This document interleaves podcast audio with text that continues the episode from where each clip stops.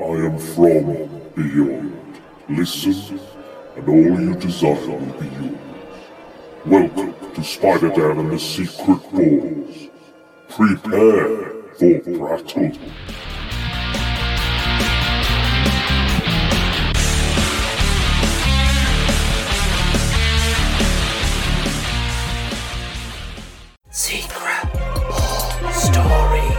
Welcome to Prattle World. I'm your host, the ever amazing, ever spectacular Spider Dan. And in this podcast, I spotlight entertainment's best kept secrets that a mainstream audience may find boring. And welcome to another edition of Secret Bore Stories, where I invite guests to count down a personal top five list in high fidelity fashion. And this is the very first edition of Robot Month, a much requested month. The fans voted a while back. It was supposed to be in November, but I had to delay that because of Malta Comic Con. But it's here now in April. It's not April right now, but we're recording in March for April, so it's going to be very exciting. I have a robot in disguise, a mechanized madman.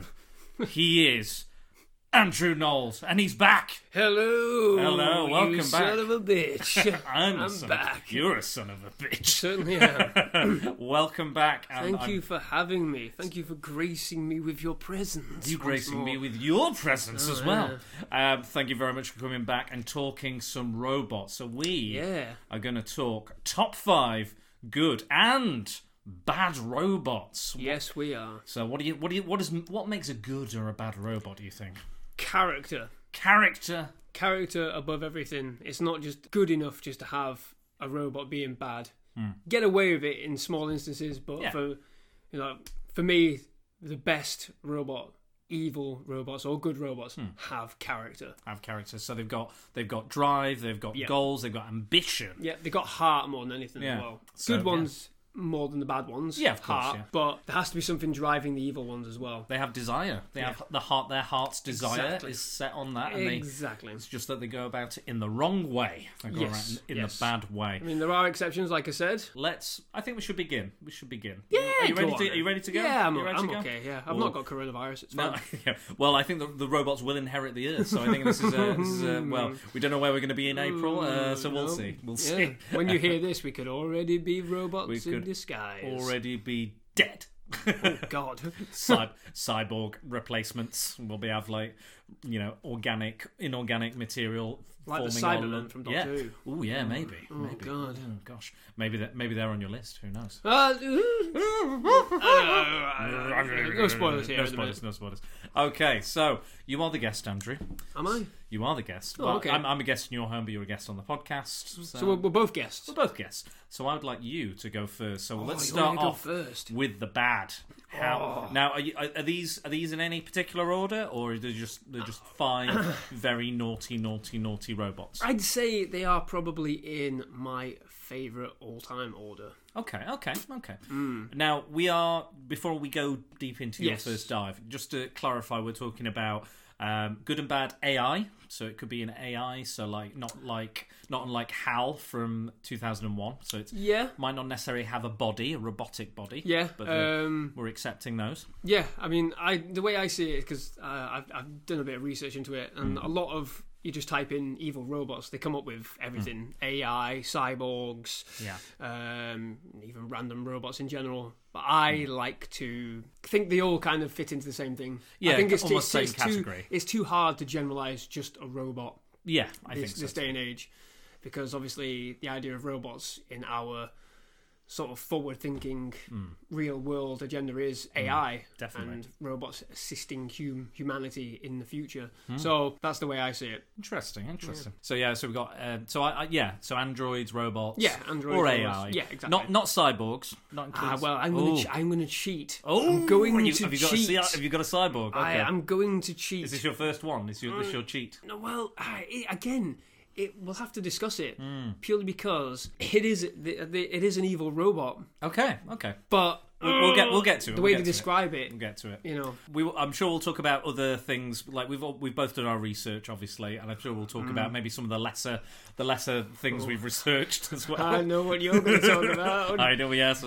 a couple, a God couple of damn you, Mr. Spielberg. God damn you! Um, but yeah, anyway, let's we get sidetracked. let's let's get started because this is what Right. people want to Shall we hear. just dive straight in? Go on, your number five. My number five, Bad and this is robot. my fifth favourite all-time evil robot, cyborg, whatever. Yeah. Ash from Alien. oh, Ian Holm. yes, yes, good Ian choice, Holm. good choice. I remember the very first time I watched Alien, I had no idea.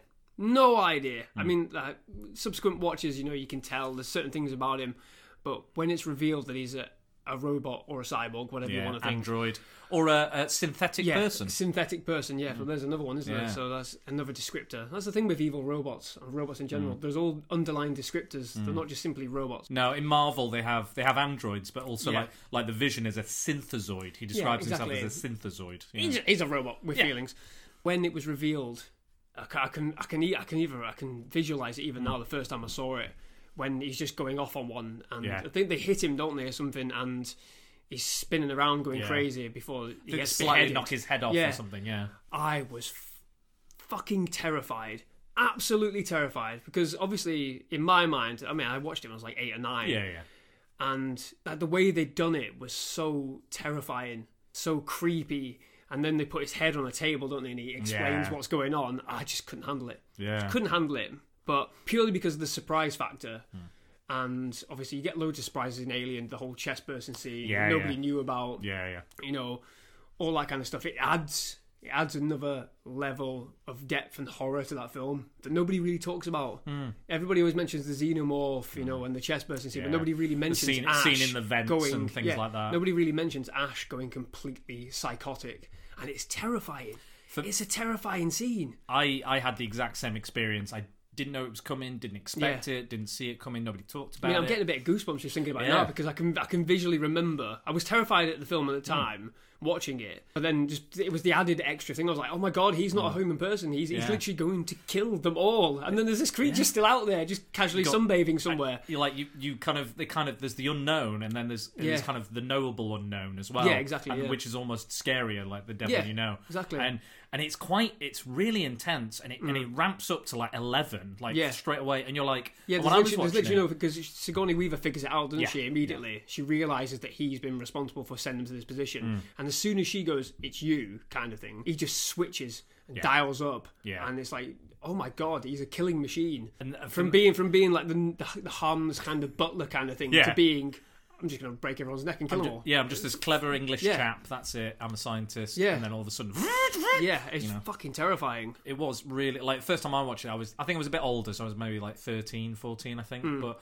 again came out of nowhere I was like what the fuck is wrong with him like clearly some Yeah, something but that's the first thing. Yeah. Is you just go, why?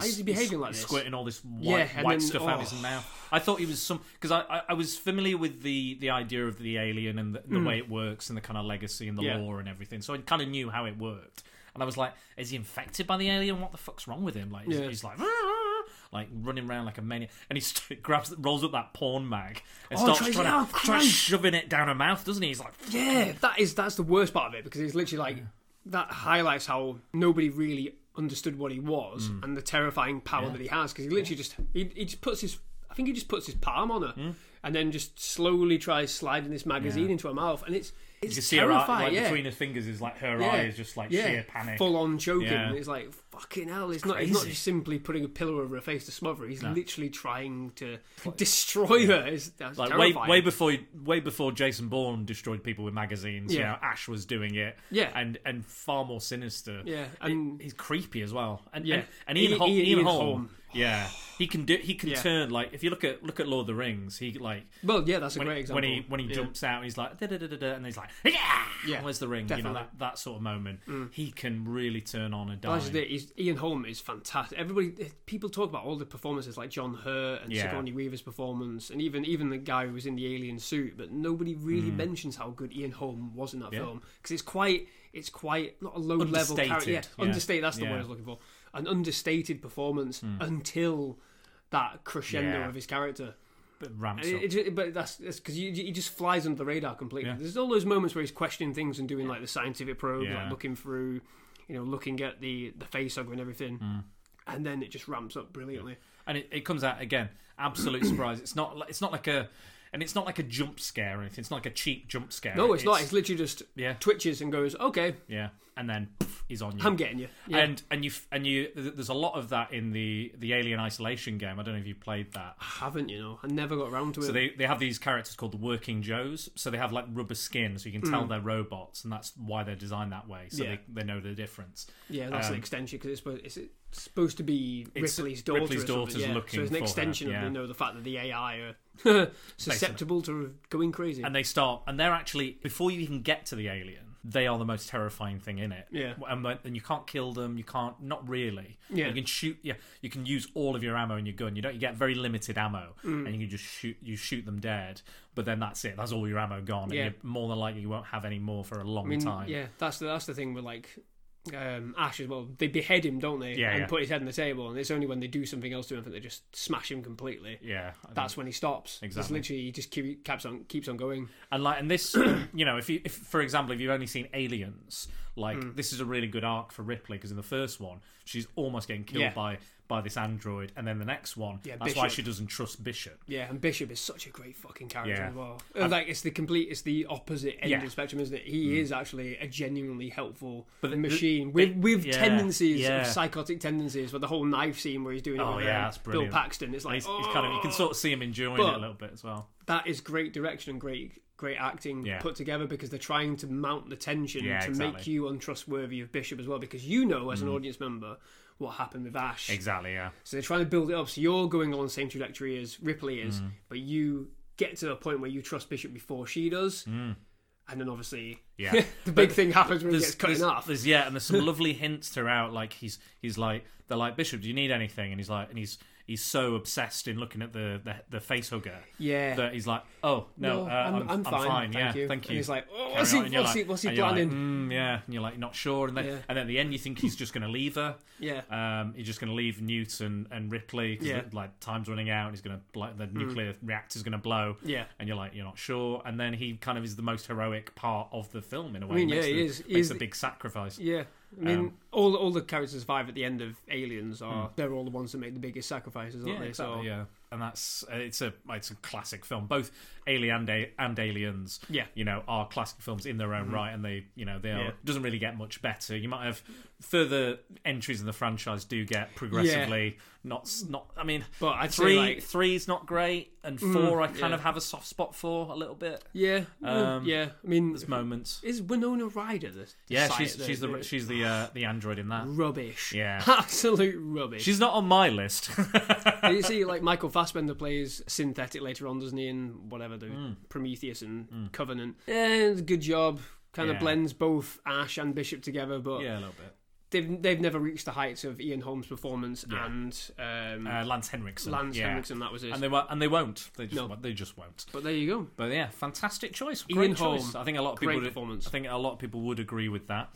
So uh, my first choice for the good robots. Now I wanted to go for like a cutesy kind of a cutesy one, kind of like in the vein of R two D two or Yeah. something like that, uh, and one that looks. You mean like it's a- not R two D two? It's not R two D two. It's definitely not R two D two. It's definitely not. Too obvious a choice. No.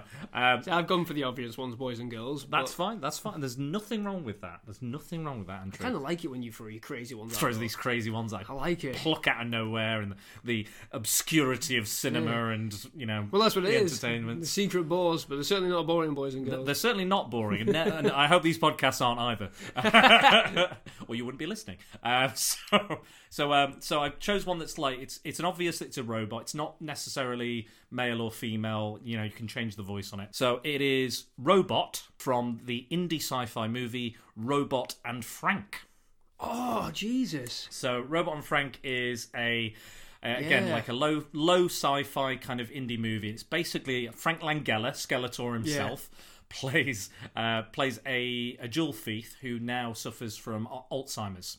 So he's quite forgetful. He can't kind of look after himself properly, uh, and various things. And his son, gr- great cast by the way, Susan Sarandon, James Marsden, um, and Yeah, you've got it is a Liv, really Liv good cast, Tyler. Yeah. Liv Tyler, Frank Langella, uh, and um, uh, Peter Sarsgaard plays the robot. Yes, he does. Um, and it is, and it's basically um, James Marsden buys his dad this robot to take care of him, and it's based on the um, Japanese Honda Asimo yeah, uh, robot it? That they very much created. inspired from, isn't it? Yeah, so that was made to kind of assist with. I mean, it walks very well. It does. It almost looks exactly like it, basically. Mm. Yeah. And it basically is made to assist him and to give him activities and things to kind of make sure that his mind doesn't kind of like you know recede into just you know absolute memory loss. Like Yeah. he's, he can't do anything anymore.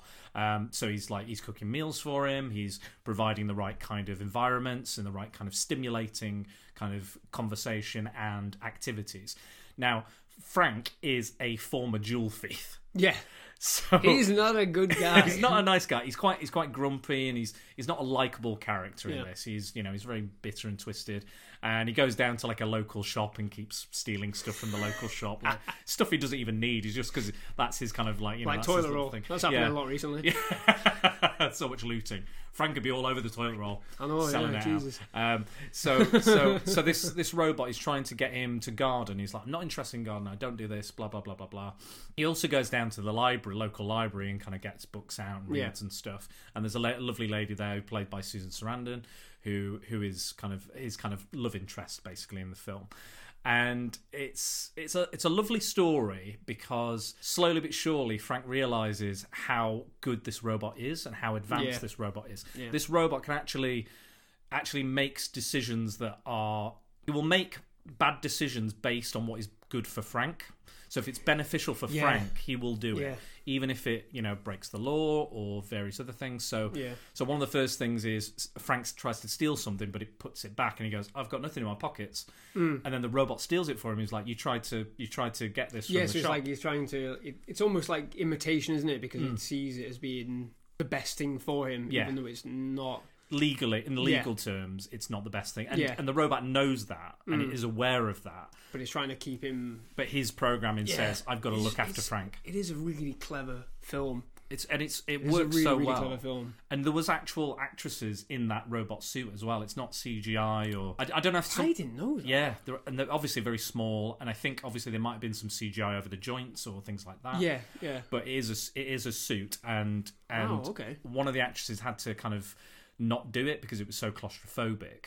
Um, So she kind of said, "No, it's it's not yeah. for me." Well, I- I'm reading Anthony, Anthony Daniels' autobiography on C3PO. Yeah, There's yeah. a portion in that where, after being after doing C3PO for you know, like for two movies, yeah, in Return of the Jedi, he's lying on the floor, Hmm. and it's when Salacious Crumb, the little um, rat thing's picking his ear Yeah. eye out. yeah, at that moment, Anthony Daniels had a full blown claustrophobia attack. Jesus, really? The first time ever, and he was like, "I need to get out, I need to get out, Yeah, I need to get out," and Get ripped out everything off yeah. him. And then afterwards, he's like, "I don't even know what that was." Yeah, just came over him. So yeah, I mean, Crazy, isn't it? yeah, But um, but yeah, it's it's a really lovely film, and eventually Frank convinces the robot to help him in these kind of heists, um, and it's really fun. And they're like casing out the place, and he's explaining to the robot, you know, why is this? And, and the robot says, "We won't do this unless I am happy with your plan, and that it's safe, Yeah. and that it's not going to endanger you, it's not going to affect your mental health. I'm gonna. it is like a buddy crime movie. It isn't is, it? it is. In, in, in like in the broadest like way you can look at it. And, it, and it's a lot of fun. It's it's I see it a lot, like almost like an elderly robotic ET. Yeah, basically that's what it is and and it and it works and and they develop this friendship and and they laugh and they make joke he make the mm. robot makes jokes you know it's. Yeah. it's not, it's quite an advanced model I, and the the robot even lies to the guy that bought him for Frank like his son Yeah, yeah, yeah. he lies to the because he goes oh Frank's dying you need to come and look after him and it's all a ploy to kind of Yeah. to to pass on the stolen goods um there's quite a tragic twist towards the end that I don't want to spoil it, but it kind of adds the kind of like it's not it, it's not like oh there's a magic cure for Alzheimer's or anything yeah, like that. well, It's- that's it's- just it. I mean, yeah. it is. It's a it's a sci-fi movie, but it, it, approaches Alzheimer's in a very realistic way. Yeah, and it makes you think about, like, way. you know that it's it's sort of a thing you'd want to see possibly in our own future, isn't it? Yeah. Like these a lot of the times these people are suffering like dementia and Mm. Eventually they just get to a point where they're left alone. and it's really really upsetting. Yeah, it's, tra- I mean, tragic. My my great grandma had I think it was Alzheimer's, yeah, and it it wasn't good. no. It wasn't good at all. No, my my granddad she didn't she didn't end up recognizing my granddad at all. Her Yeah. own son. Yeah, She recognized my grandma, yeah, um, you know, but when she saw it, when she saw my grandma, she'd see her as a younger woman, Hmm. which is really, really bizarre. She wouldn't Yeah. recognise my granddad at all, but she'd seen my nan as a younger woman, and she'd always go, "How's Frank? When are you getting married?" Yeah. And my granddad stood right next to him. He stood right Yeah. next to her. You know, I'm here. We've already Yeah. been married forty years. Yeah. Who are you? Terrifying. And that's it, yeah. And and that, and it's like, whether, do you play along with the the you know Well, the, that's just it, isn't it? I mean, that's you- what the robot deals with in this film, isn't it? It's like it's, that's the it's the extension of that kind of idea, isn't it? Do, do you play along with it? Do you Mm. Yeah. guide them in a better way? Do Yeah. you reinforce certain Yeah. aspects? Do you make them feel better about things that they're doing Mm. so they don't get stressed and worried and start, you know, you know, Yeah. upsetting others or whatever? It's that's why it's, it's such a good film. There's a there's a really kind of like because he there gets to moments where because initially he doesn't want the robot. He's like, take this robot away. I can't believe I I have this robot that needs That, to that's take care an of me. allegory for all care, isn't it? Yeah, I don't want care. I don't want to no, I'm a care fine. There's nothing wrong. There's you know, but his house is a mess. He's not cleaned up after himself. Yeah. You know, um, there's all this sort of stuff, and then he even trashes the house so he'd get his daughter to turn the robot back on. Yeah. he's like, I need this robot now. I, I he's my friend Mm. because she starts treating. She turned him on to clean the house, and then she turned him off. He's like, you can't do that. You can't do that to the robot. Yeah. It's not. That's not what he's for. Yeah. You know, you've got to treat him with respect, and and and Well, that's, gets. the, that's the greatest thing about it. He ends up seeing it Yeah. as as a, a normal, as a living being. Yeah. It's, it's not just a robot anymore. It is a friend. exactly that makes jokes that lies Yeah. for him that you know that that advises him and you know he he plan like you said he plots it out he plans it and and he goes okay i agree to this you know but only on these grounds so he's not just going whatever you say frank whatever you say like Yeah. because that would be That's too easy. That's yeah too, exactly. It's too easy. I think. Exactly, and I think I, I think it's it, it becomes a really poignant thing because he mentions the robot goes, you know, all these illegal activities we're doing. My memory can implicate you in this crime, Shit. Yeah. and he goes, he goes, you will have to if it gets to that point, you will have to delete my memory. And he's like, I'm not going to lobotomize you. He starts talking about it in in, Yeah. in human terms. He goes, I won't lobotomize you. You're my friend. You know, I won't.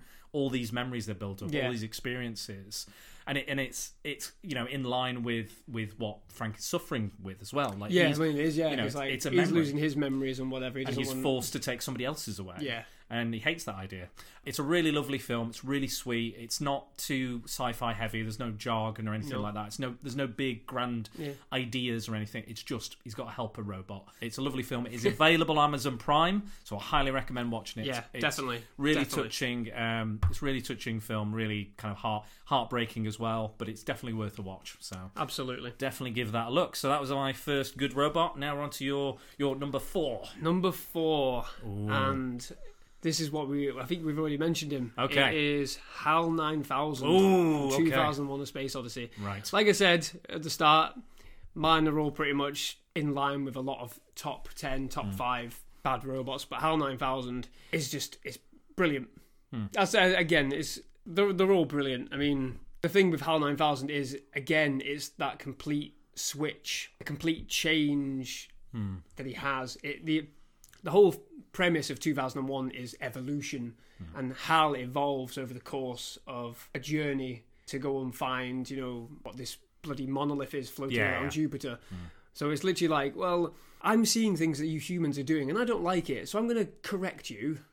and um, you'll just have to deal with it. Yeah. And he makes up his own minds, and it's terrifying. It's it's sort of like it, it's bred the sort of fear of AI in our society, HAL nine thousand, because he literally makes snap decisions, and he's correct. Yeah. he's literally correct. So, but again, it's not specific because it's because it's just it's just a visual, isn't it? Hal? It's mm, just a yeah. red eye. That's all you ever see of him, apart from the voice, which is perfectly done by uh, Douglas Rain, who is primarily a stage actor. Mm. It's perfectly done.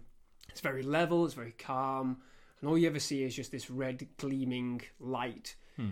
But you know what he's thinking. You know what he's planning, and you can see everything. You can see the cogs working inside the machine.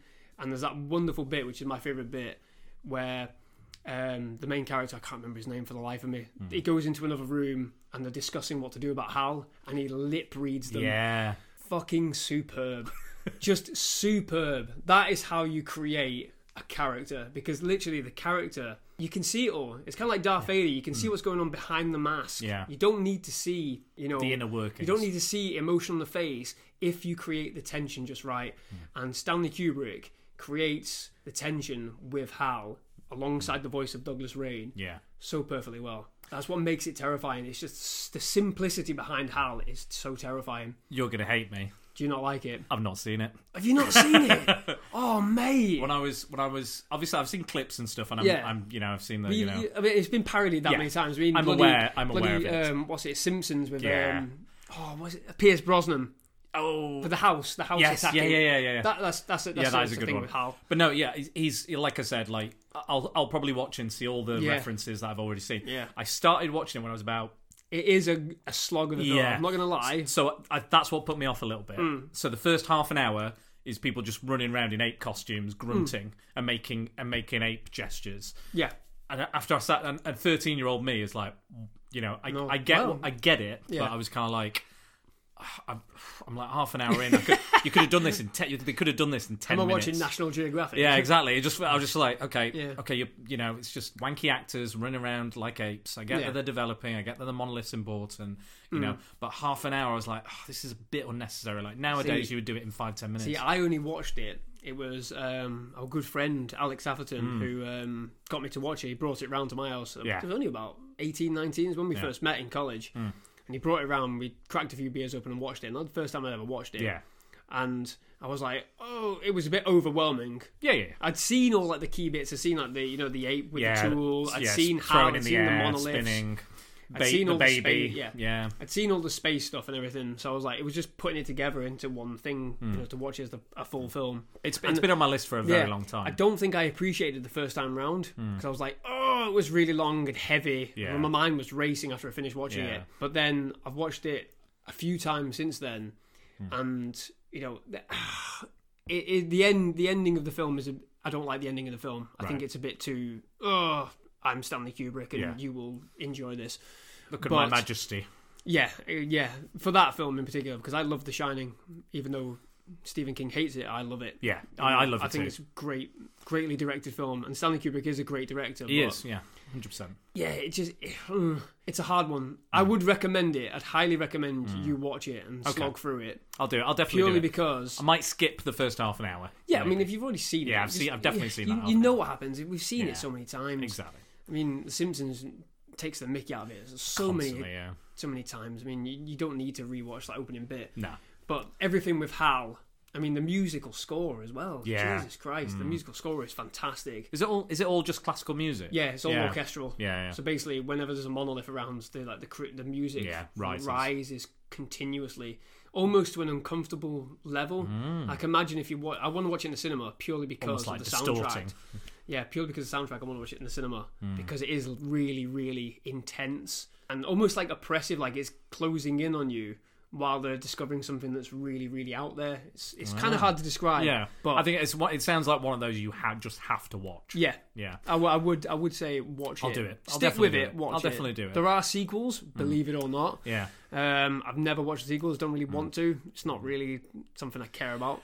No, I've, I've heard I've heard that 2010's a little underrated. I've heard. I've Yeah, heard well, Alex okay. Everton said that, Yeah. and I've still I've still never watched it. It's Roy Scheider, isn't it? I yeah, yeah, from the guy from Jaws. yeah, yeah. yeah. Um, speaking of Kubrick, um, I as my for my research, I looked at another film that was supposed to be kind of a co-creation by Spielberg and Kubrick. Um, it was a film AI, and that was a very bad film, wasn't it? Yes, I mean we've discussed this Hmm. prior on several occasions. Three times now. Well, Yeah, our it's about three conversations always now. seem to stem to it at the moment. Yeah, I absolutely hate AI. I hate the film. It's depressing. Hmm. yep. It is. Oh, it's Overly long. It's it's a little mean spirited as well. I think. Yeah. there's a little bit of a mean spirit. It's lackluster. it's uninteresting. uninteresting. Yeah, it's poorly cast. Yeah. um, and it's it's it's not the right film at all. No. Um, I think that's that's such a weird statement to say, but it's just it's whenever I've wa- well, I've watched it twice and Yeah. uh, no, I wouldn't watch it. I wouldn't watch no. it again. I wouldn't watch it again. no. I mean, it's it's it's, it's so I can't say anything more than depressing. Yeah, it literally has depressed me on those two occasions I I, mean, watched it. The opening, the opening bit is it's it, again. It is like it's one depressing thing after another. There's no like, and like his the the child is quite pos like is uh, very positive in it. But yeah, and but it's, it's that a- juxtaposition. Isn't it? It's like everything around him is so negative. He's so positive, but that positivity doesn't break through. No, it doesn't work. It doesn't Don't- come through. I don't know whether that's purely to do with the way they got him to interact with Yeah. people, but it, it comes like when across he's as when he's creepy. laughing. Yeah, when he's laughing in Oh. that at that dinner scene where he's like he thinks he's done something funny. He's like ha ha ha ha ha. Yeah, and nobody does anything. They're just like, like, oh my god, that's really Oh. creepy and weird. And the whole point of the whole thing of like replacing Yeah. a, a potential, a potentially dead child. He's in a Oh. And then the kid comes back and he's awful. That kid is awful. Yeah. To to the robot, and then she's basically like, uh, uh, you know, he starts, you know, getting annoyed and angry, and Yeah. she has to. She decided to sync with it because they have to.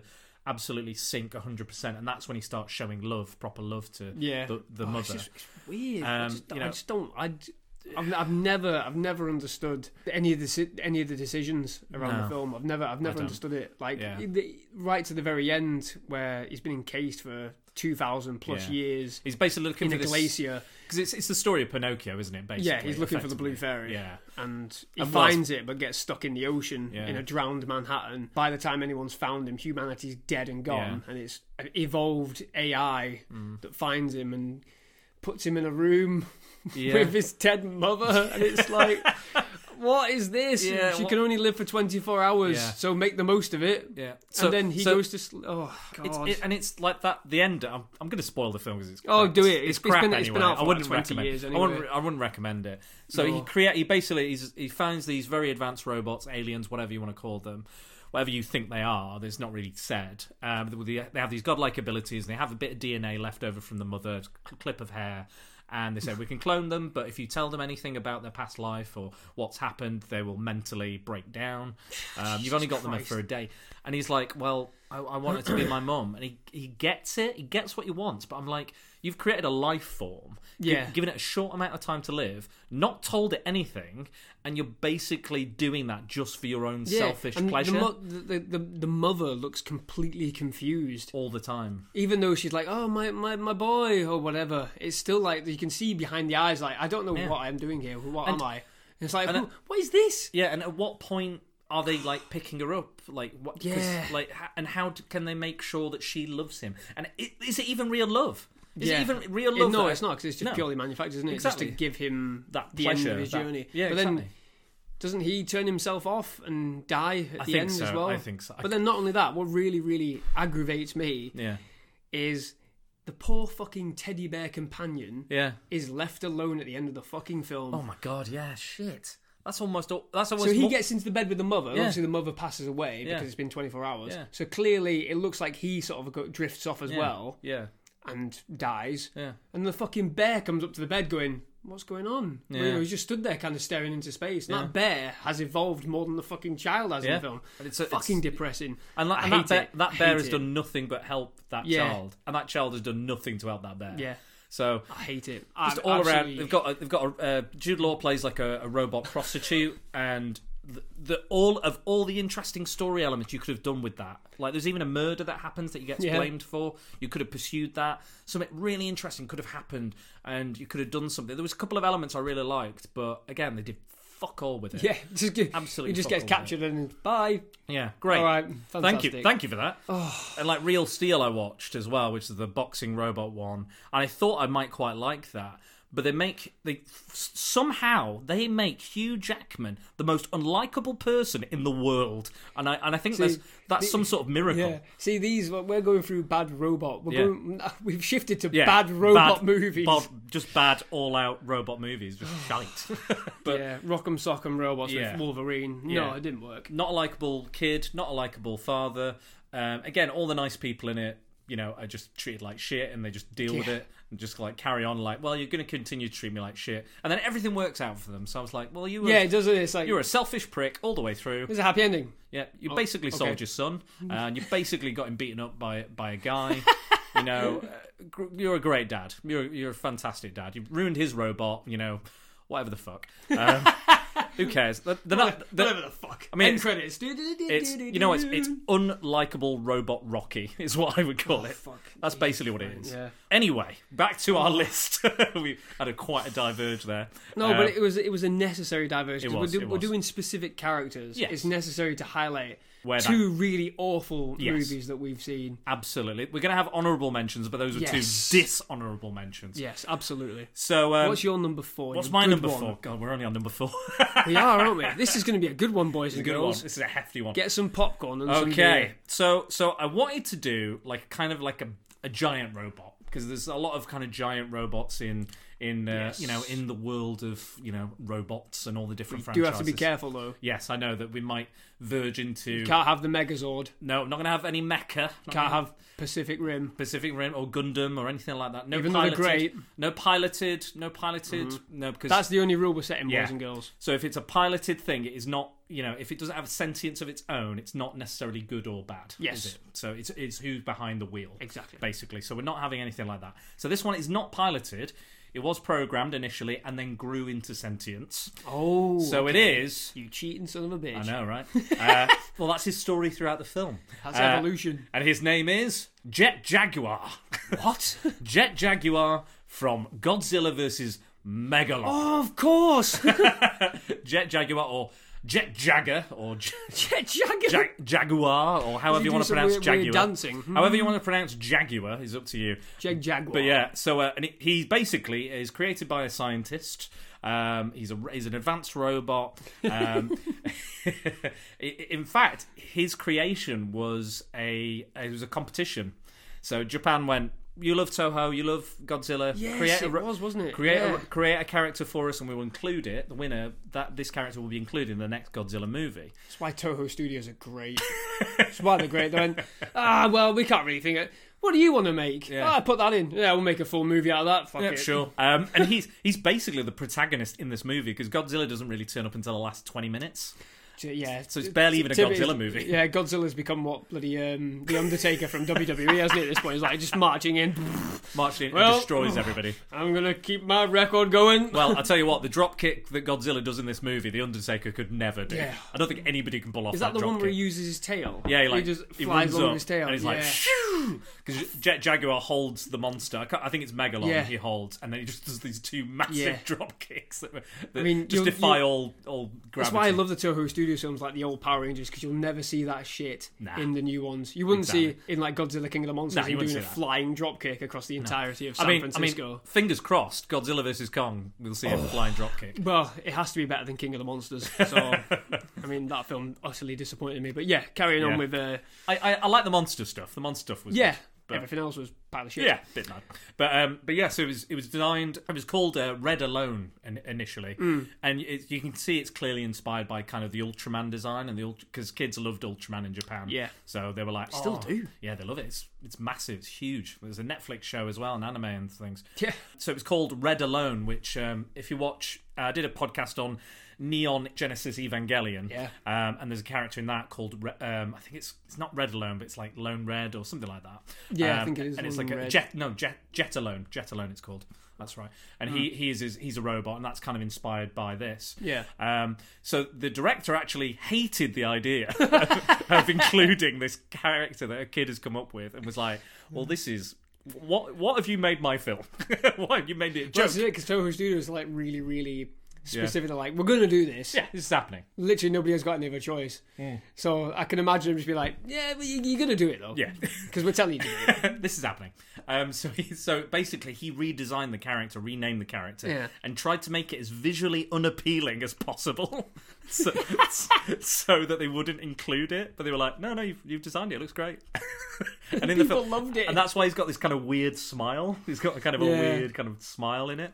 But yeah, throughout the film, he's initially he's controlled to kind of um, bring Megalon to the surface. Yeah. Uh, and then uh, they managed the humans, the scientists managed to get back control. I think they're like I think they're the, uh, the sea dwellers or the undersea people or some other point, lame. I don't really understand some other lame race, and they're like, yes, we are the undersea uh, people. it's to do with the Hollow Earth no, stuff, sorry, isn't it? That's it. Seatopians. Yeah. That- there we go. It's to do with the Hollow Earth stuff, I think, that they created. Yeah, it was, it was, it was, it was a bit yeah, it's it is what it is. How, however, um, yeah, he gets control, and then eventually, like they're trying to control him with this kind of medallion, and they're like, "Oh, I can't control him because he's gained his own sentience at this Yeah. point, and he's being heroic because that's the thing he wants to do, Yeah, yeah, and that he feels like. So he, he can communicate with kaiju as well somehow, Okay. uh, and it's, it looks like some form of sign language or karate, karate sign language. Well, yeah, they do that in like Power Rangers stuff. Yeah, don't exactly, They? yeah. When they're explaining, they always yeah. All that different moves. jagged, you know, arm movements. We need dinosaur power now. go. um, and uh, one of the one of the more interesting powers he has is that he can change size because he's like a regular sized robot, like human, six feet or something. I feel like Power Rangers got a lot of influence from this. oh film. yeah, I, mean, I think Ultraman and a lot of other stuff Yeah, like that. The changing size is a big thing in Power Rangers. oh, huge! Is yeah, Every episode, well, we'll go big. Yeah. Well, okay, it's not going to help Yeah, you though. exactly. Yeah, I think Ultraman as well. And, and that whole kind of genre is quite a big influence Yeah. on on what Power Rangers became and why it was so popular. He has to have one of the best theme songs I've ever heard. I can't remember it. It's like Jet Jagger, Jet No, Jagger. I do remember it. Punch, punch, punch! It's brilliant. He apparently it's just absolutely ridiculous. Um, and he can like shoot out beams and you know all Yeah. sorts of crazy other powers. But he's like a kind of a cult classic character. He's so yeah, ridiculous it has. It has. Yeah, because it is so utterly baffling. bizarre. There's a lot of the creature designs in Yeah. the Godzilla films are baffling, but this one takes the biscuit. I Oh mean, yeah, absolutely. I've always thought Mecha Godzilla was completely ridiculous. Yeah. But yeah. I No, not not as mm, ridiculous as no. Jaguar, but he's yeah he's really interesting. Apparently, he plays a really big role in the IDW Godzilla Rulers of Earth. I think that's what the comic's called. Um, Yeah. and I think there's one point where he, he shrinks in size, jumps into a monster, and then and then does the whole like the Thanos Yeah. storyline where he just grows and Yeah. the monster Explodes explodes. it, yeah. And I also think he knocks out Godzilla. I think as well. I think he punches him straight out. I About will- time Godzilla took a fall. to yeah, I know, right? Just one defeat. um, so yeah, so he knocks him out um, in that comic, but. I think he's just bizarre and weird and wacky and Yeah. fun, and there's something just a bit, a little bit different Yeah, about him definitely. that I quite like. And he's, he's, you know, at the end they're playing his theme song, and he's like, you know, and it, the theme song lyrics are really weird as well. They're like talking about his insecurities and things. Um, it's very descriptive. isn't it? It's very yeah. descriptive. I, I can remember Jesus Christ. Mystery Mystery Science Theatre When okay, we've looked at Godzilla vs. Megalon. Here, Yeah. here are the lyrics to the song, and they are just obviously the translate. Yeah, the Everything's translation lost will in be off translation. anyway. Yeah, so But yeah, it's just it's just hilarious that he's like fights crime to hide I his mean, insecurity. yeah, that's why I never watch anything dubbed. No, because it doesn't just- make any yeah, sense. none yeah. of it makes sense. I mean, we I think we watched um oh what is that really good action movie? Oh, John Woo, where they're in the hospital, Oh, hard boiled. hard yes. boiled. Hard I watched that with dubbing, Yeah. and I was like, "Uh, this is ridiculous. Oh, I love it. Turn the dubbing off. Ten times better film. Yeah, it's a lot more serious. I love that film anyway, but yeah, it's good. Jesus Christ. Cool. Uh, so that was my number four. So let's crack on with your number three. My number three is the cheat, Oh, here we go. the cheat choice. Okay. But this one, it doesn't really appear in any sort of lists. Okay. It's been in two or 3 Mm-hmm. But it is the Borg from Star Trek. Okay. Okay. Now it's a cheat. Yeah, I freely admit that. Yeah, yeah. Because they're cyborgs and they're a hive mind, so it's not just one individual; it's millions of individuals. Yep. But they do have a spearhead in the Borg Queen. Hmm. Now it's not specifically the Borg Queen itself that I'm more interested in, Yeah. or that I see as being the better part. Okay. It is literally the idea behind the Borg. Please explain. So the Borg are essentially drones that spread across the galaxy in an effort to assimilate civilizations to bring them under the banner of one big hive mind. Hmm. So they assimilate the best qualities of a civilization. So, for example, with the Klingons, they'd assimilate the Klingons, which are like the warrior race Yeah, of yeah, Star yeah. Trek. They'd assimilate them to gain their strength and their warrior tenacity and their, their knowledge of weapons hmm. and everything. So the Borg, the Borg essentially assimilate technology and ideas. They're not interested in individuals per se. Because I, I guess they wouldn't have original thought, would they? no, no, they unless don't. they assimilate. But that's just it. They, they don't have any interest in individuals apart from uh, apart from Picard, Yeah. Jean-Luc Picard. Yeah. They assimilate him in the Best of Both Worlds episodes Hmm. it from Le- Next Generation. Locutus? Yes, Yeah. and they specifically call him Locutus and use him as a spearhead. Primarily to try and get the Federation to fall in line. Ah. Obviously, everybody refuses because nobody ever gives up to the, the No. Borg. They always go down fighting. Yeah. And obviously, The Voyager wasn't the Voyager finale against the Borg. Like yes, ti- it a was. time travel. Yeah, I mean, that was really good. I like. I mean, I'm specifically looking at the film First Contact, Hmm. which is The best, me, the best Star Trek film. yes, Yeah. uh, that and Wrath of Khan are the best Star Trek films for me. Agreed. First Contact is an action horror film, Hmm. and watch watch it again, or if you've never seen it, you know, give it a watch. It is very Star Trekky. There's a lot of you know Yeah. jargon in it, but Timey wimey. there's very yeah, it's time travel again in the hmm. Star Trek film, but it's handled perfectly. Hmm. And it is quite terrifying in moments hmm. because the Borg are relentless. They never stop, and when they stop, that creates fear because they're Yeah. like, "Why are they stopping?" Yeah. There's a specific moment in First Contact where the Borg stop on deck 16, and they're like, "Why have they stopped on deck 16? What's on deck 16?" Nobody can figure it out. She's got all these crazy science, you know, ideas. And Worf and Geordi are saying there must be something there. They have to do it. They have to. They have to have a reason to have stopped. Yeah. And it turns out they don't need to go any further in the ship because they've isolated the deflector dish to use it as a signal beacon to get other Borg to come from the other side of the galaxy. Oh. So it's literally like their purpose is fulfilled. They don't need to do any more. Yeah, yeah, that's it. They can just wait out everybody else. Hmm.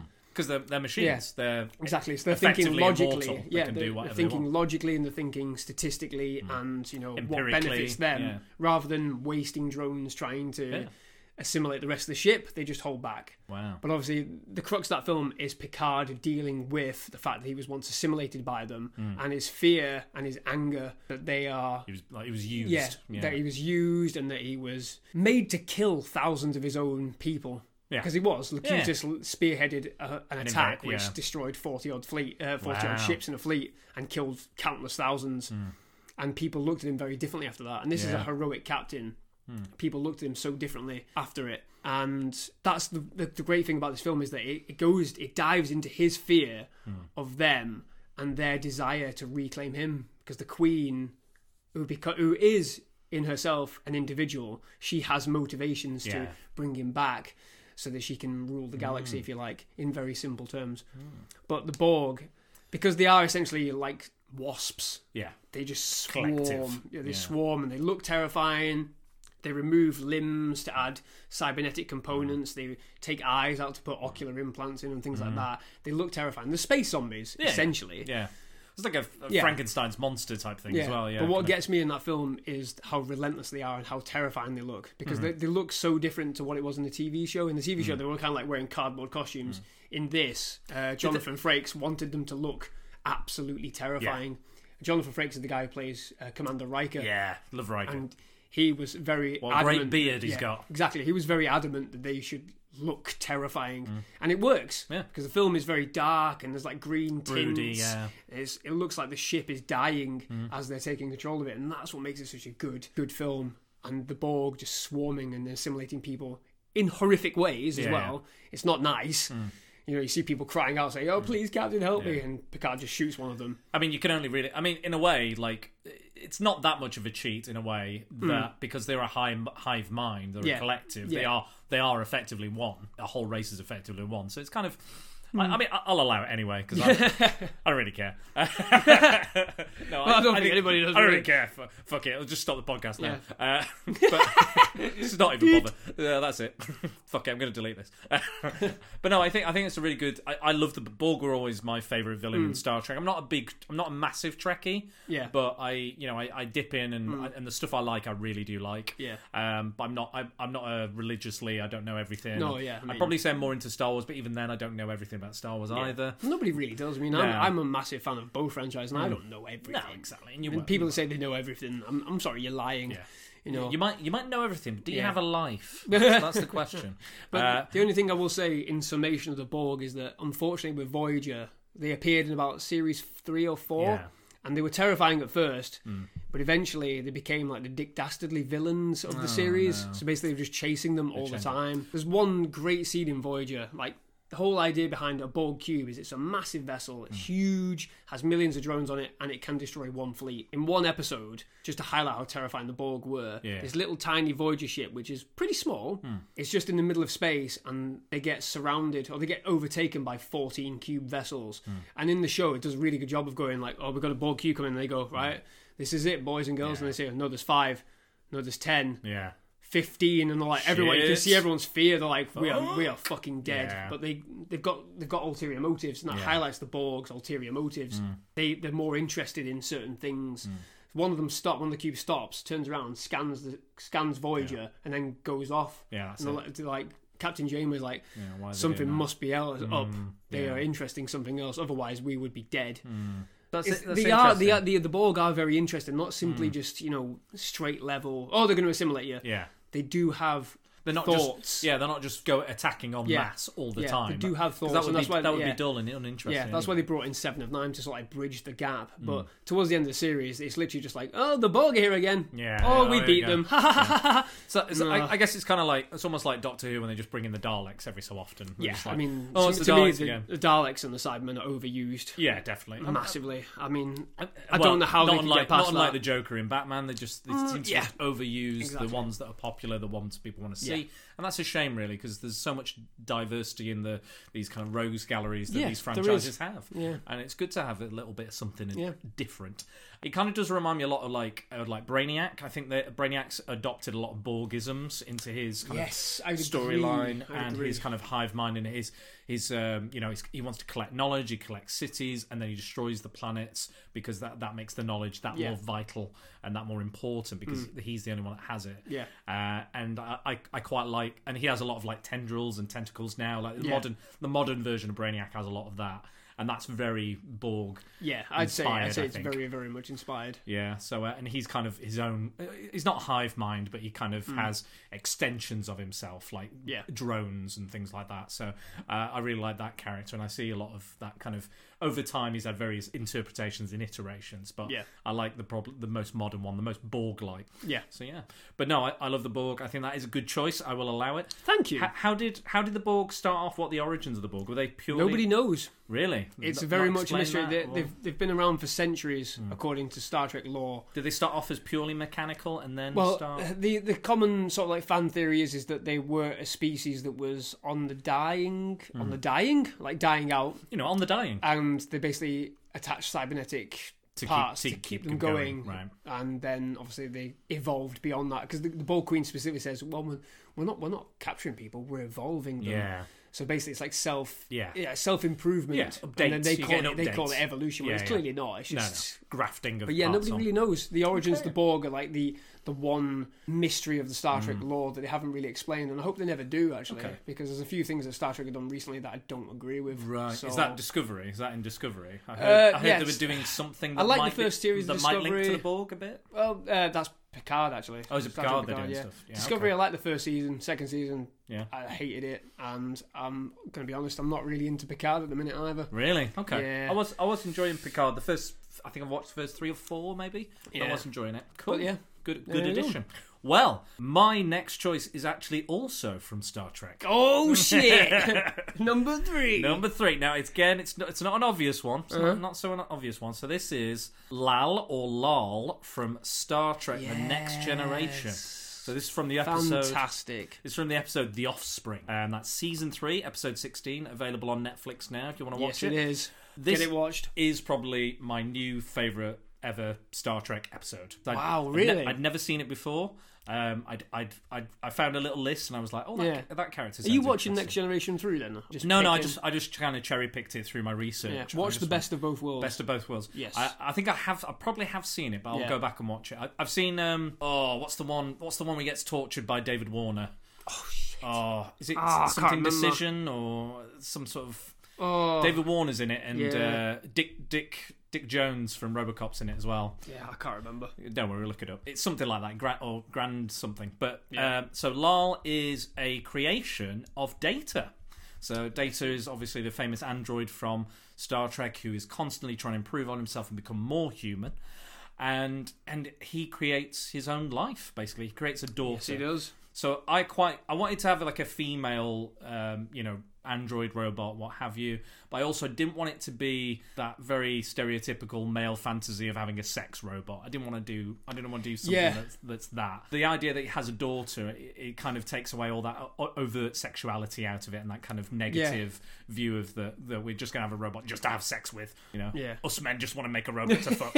You know, I didn't want to look into that. So it's quite a re- it's a really sweet story. It's not It is. It is it's not very massive space battles with the Borg or anything like no. that. It is very much character-driven episode, isn't it? So 100%. innocent and so sweet. it's sweet. well. It's one of the sweetest episodes, and this is why I love it so much. Is it's so different from the usual kind of Star Trek time travel, you know, mass invasion kind of storyline Yeah. that we have.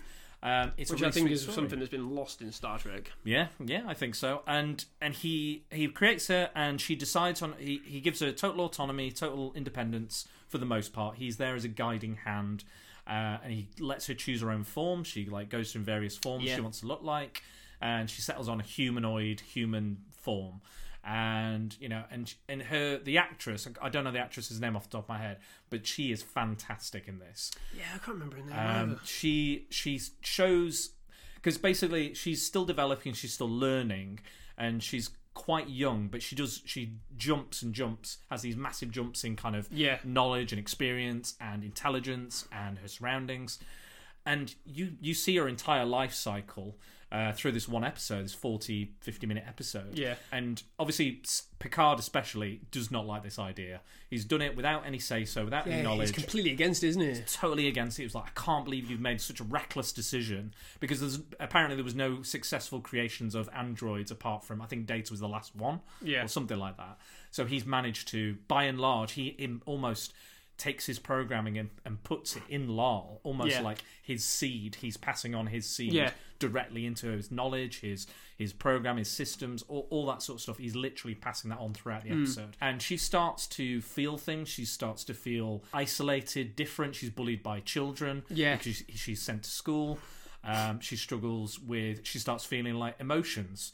Uh, she uses uh, contractions where data can't. She bypasses data. She she is better. Yeah, it's more everything advanced. that she she she does everything that Data's been working towards up until this point in less than 20, 30 minutes. yeah, pretty much. Yeah. and she can't deal with it, whereas he's been having to deal with like Yeah. this growth over and this the is course yeah, of so many episodes. Exactly. She she grows exponentially in- Yeah. in, programming everything. She becomes this fully fledged woman by the end of it. And she starts breaking down and she Mm. Yeah. starts experiencing things. So basically Starfleet get wind of this. Yeah. Picard has to report this. He's gone, okay, Yeah, because it's a sentient AI, It's isn't it? And sentient Data's AI, yeah. supposedly the one and only Exactly. being of his kind in existence. And he and he, and and Starfleet are like, well, we need to monitor this because we don't know what this is. We need to make sure they're in the right, you know, um, the, Yeah. she develops in the right circumstances in a safe place. Yeah. um, and she gets a job at a bar with Guinan and and all the other kind of characters Yeah. and starts interacting. Um, and they're like, "What are you doing? Don't put her in there." And they're like, "No, this is the best thing for her." And throughout the episode, Picard is actually starts to kind of mellow out and actually defends Data's decision and goes, "I think this is a really important episode for Data and Picard." Yeah, definitely because it, it showcases Picard because he, he at this point in the series he's still very much quite hard nosed at points. He Yeah, still yeah. shouts at Wesley quite a lot. Yeah, yeah. I think he does oh, that in that episode. I Yeah. think. And then obviously because he Data's his his friend hmm. and he wants to look after Data, so he's worried about Data. Yeah. making bad decisions. But obviously, Card sees it as mate. Well, well, you've got to make hmm. these decisions. I suppose you've got to. If this is what you think you need to do, then I will support you. exactly, exactly. So It's really heartbreaking when she starts to experience fear.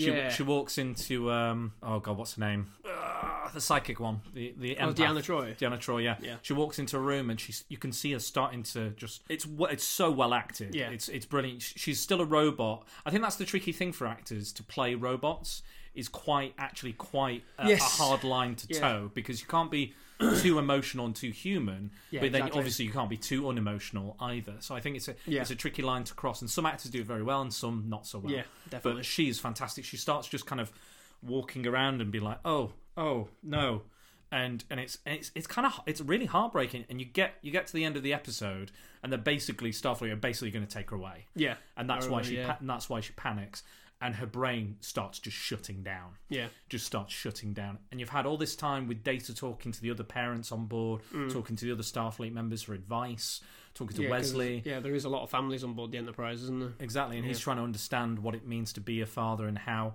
And there's and and there's a great bit as well where she she says, "Why are you trying to be become more human when you will never be more human?" Yeah. and and he goes, well, it's it's the quest, it's the it's the drive to It's do the- that. That's Data's holy grail, isn't it? Yeah. Is to become more human. and even if he never gets there, it's the it's the act that he tries to do that, and he, Yeah. tr- he, and she just doesn't really understand it Mm. and get that, and doesn't get why she feels so different, so alone, and so unique. And yeah, it comes to the end, and her brain just starts shutting down, and Data's performing surgery, and he's and it- it's really actually like it got me kind of tearing up because. Yeah. The Starfleet officer who's going to take her away, this hard nosed dick, Mm. is, is he's almost in tears. He's going. He had the fastest hands I've ever seen. He- Yeah. he was. Her brain was shutting down quicker than he could than he could fix. Yeah. And basically, Data has this lovely conversation with her where she goes, "We're going to shut you down now. Mm. We're gonna. This is going to happen. We're going to shut you down." Yeah. And he goes, "Oh, thank you for this. Um, thank you for you know making." I can't remember the exact Yeah, kind of yeah, lines yeah. and stuff, but it is the best bit of two robots acting that I've, I think I've ever seen. Yeah. Because there's so much emotion and raging going on inside these robotic shells, Definitely. and you feel it like throughout this episode. Uh, and that moment is just fucking heartbreaking. Mm. He's basically putting down his own daughter, and it is absolutely heartbreak And he makes the he does a painting of her, and and like thi- if this is not the basis for Star Trek Picard, I don't know what is. Yeah. Like First Contact, and probably this. You know, any of the Borg episodes, and you know whatever Romulan, and Mm-hmm. Yeah. you know No, anything I like that. I agree. I think if you're a fan of Star Trek Picard, go back and watch this episode because I don't think you get it without this episode. And Hmm. Yeah. it's absolutely fantastic. No, I agree 100%. Um, Um, so, do you yeah. know who directed that episode? You, you know what I do? It was it was Jonathan Frakes, and it was his very first Star Trek episode Yep. that he directed. Exactly. And there that's you why, go. And that's why it's so fucking good. He's such a great director. Mm. I mean, he direct he directed the the episode where um, both him and Deanna Troi are in Picard, and that's the best episode of the entire series for me. Yeah. And it kind of makes me sad that those characters are not in it. Oh, Uh, overall, this no. is. I'm not going to get too much into it because that's that's a different thing for a fair different enough. time. Fair But, enough. yeah. Um, but yes, so that was my number three. But um, if if you're a Star Trek fan or if you're a fan of Picard, check the the Offspring out again. Available on Netflix. Go for it. I would wholeheartedly agree Yeah. on that one. Yes. Um, so um, that was uh, my number three. So it's your on to your number two. Yep.